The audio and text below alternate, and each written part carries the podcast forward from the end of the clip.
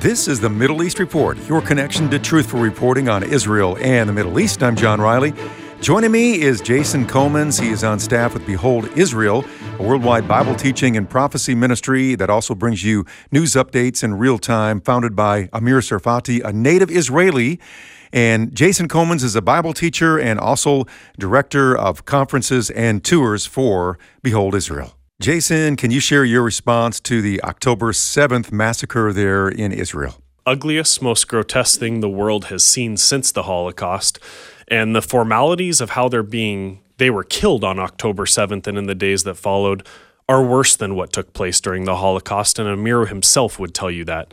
It takes a different level of evil to march onto a defenseless kibbutz, which is basically Jewish communal living. They share their resources uh, to march in there as a terrorist and to do what they were doing to elderly people, to children, to women, and to babies. I mean, infants. What took place in Israel that week?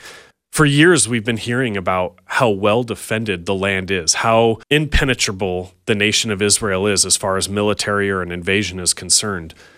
But the Christian also understands Bible prophecy that the Lord talked about their enemies uh, having motives of violence towards the Jewish people. This has been something that's been an issue for millennia, by the way. This isn't a new issue. And so I, I, remember I was with Amir in Philadelphia when this all started. Our, our staff had a conference going on, and I we woke up and everything had shifted in the Middle East what what initially surfaced was just rumors of war and conflict with Hamas and just this all-out attack which was on the second Sabbath during the Feast of Tabernacles which is a very holy day for Jews and it only took a matter of hours to find out more details about the atrocities. This wasn't just a, a terrorist invasion into Israel and the IDF was dealing with them.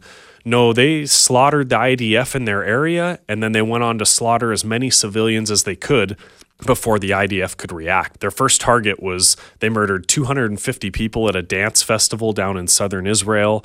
Then they marched into kibbutzes.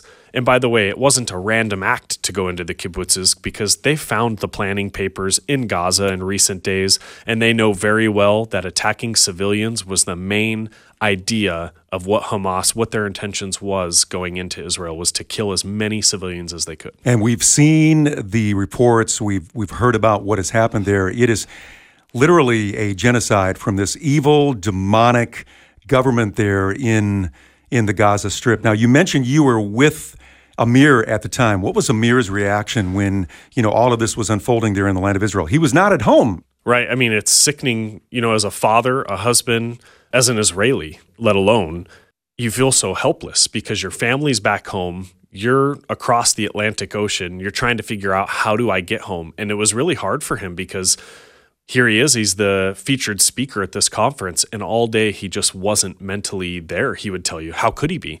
And he was the final speaker of the day.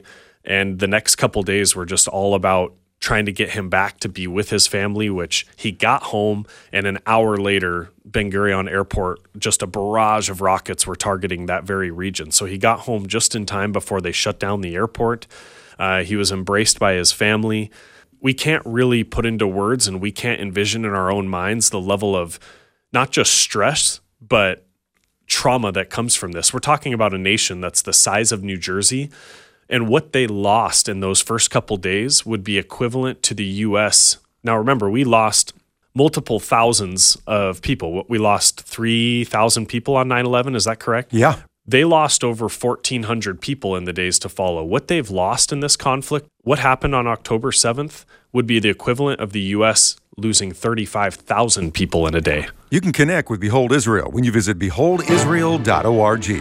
That's beholdisrael.org. That's the Middle East Report. I'm John Riley. Thanks for listening. You can download a podcast of the show at afr.net.